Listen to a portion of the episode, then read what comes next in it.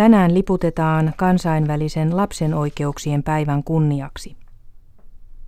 YK on lapsen oikeuksien sopimuksen hyväksymisestä on tänään kulunut tasan 30 vuotta.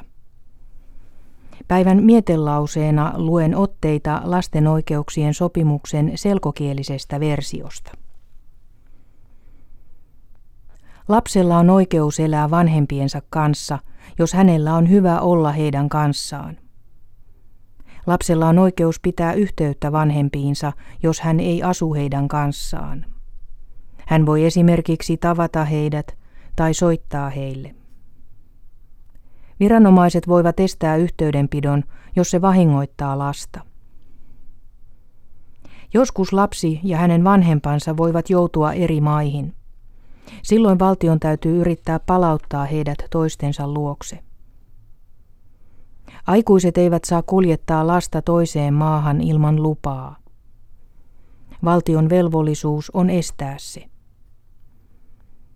Lapsella on oikeus sanoa mielipiteensä asioista, jotka vaikuttavat hänen elämäänsä. Aikuisten täytyy ottaa huomioon lapsen mielipide, kun he päättävät lapsen asioista. Heidän täytyy myös kertoa päätöksestä niin, että lapsi ymmärtää sen. Lapsella on oikeus sanoa mielipiteensä. Mielipide ei saa loukata toisia ihmisiä.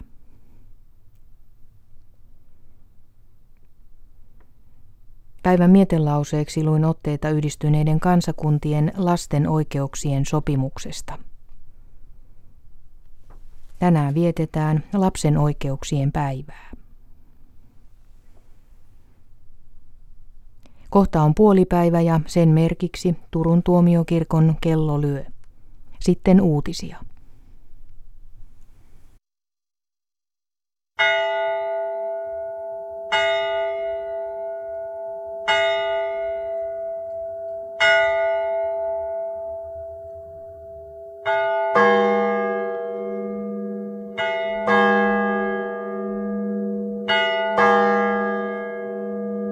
thank you